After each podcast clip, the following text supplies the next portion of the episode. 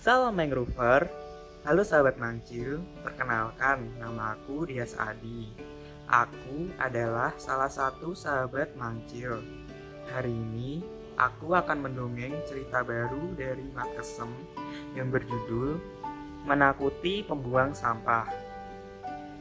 Nah, yuk langsung aja aku ceritain.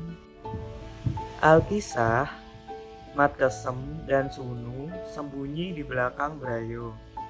Mereka mau memberi pelajaran oknum warga yang suka sekali membuang sampah ke mangrove. Kemarin aku lihat orangnya berkumis tebal, kata Sunu. Akibat perbuatannya, banyak tumbuhan dan binatang di rawa jadi terancam. Kesem geram, dan orang itu pun muncul. Dia membuang dua kantong plastik sampah. Kesem merengsek ke depan berkomat kamit. Lenyu terwa gelara gelondra sor. Sontak, air rawa membumbung tinggi ke angkasa, menerjang orang itu. Biur, dia terpental. Grup, rawa ini ada handungnya, teriaknya. Lalu lari ketakutan.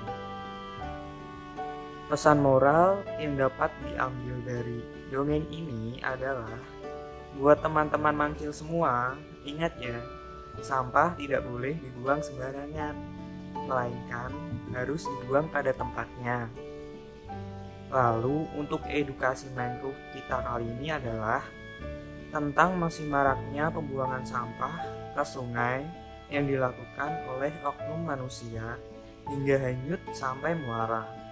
Sampah yang terjebak di muara akan menimbulkan pencemaran air sehingga mengganggu pertumbuhan mangrove dan mengancam binatang-binatang di sekitarnya.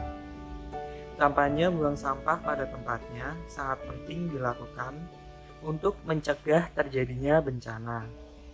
Nah, sekian dongeng mat kesem dari aku. Tunggu episode-episode selanjutnya. Dadah.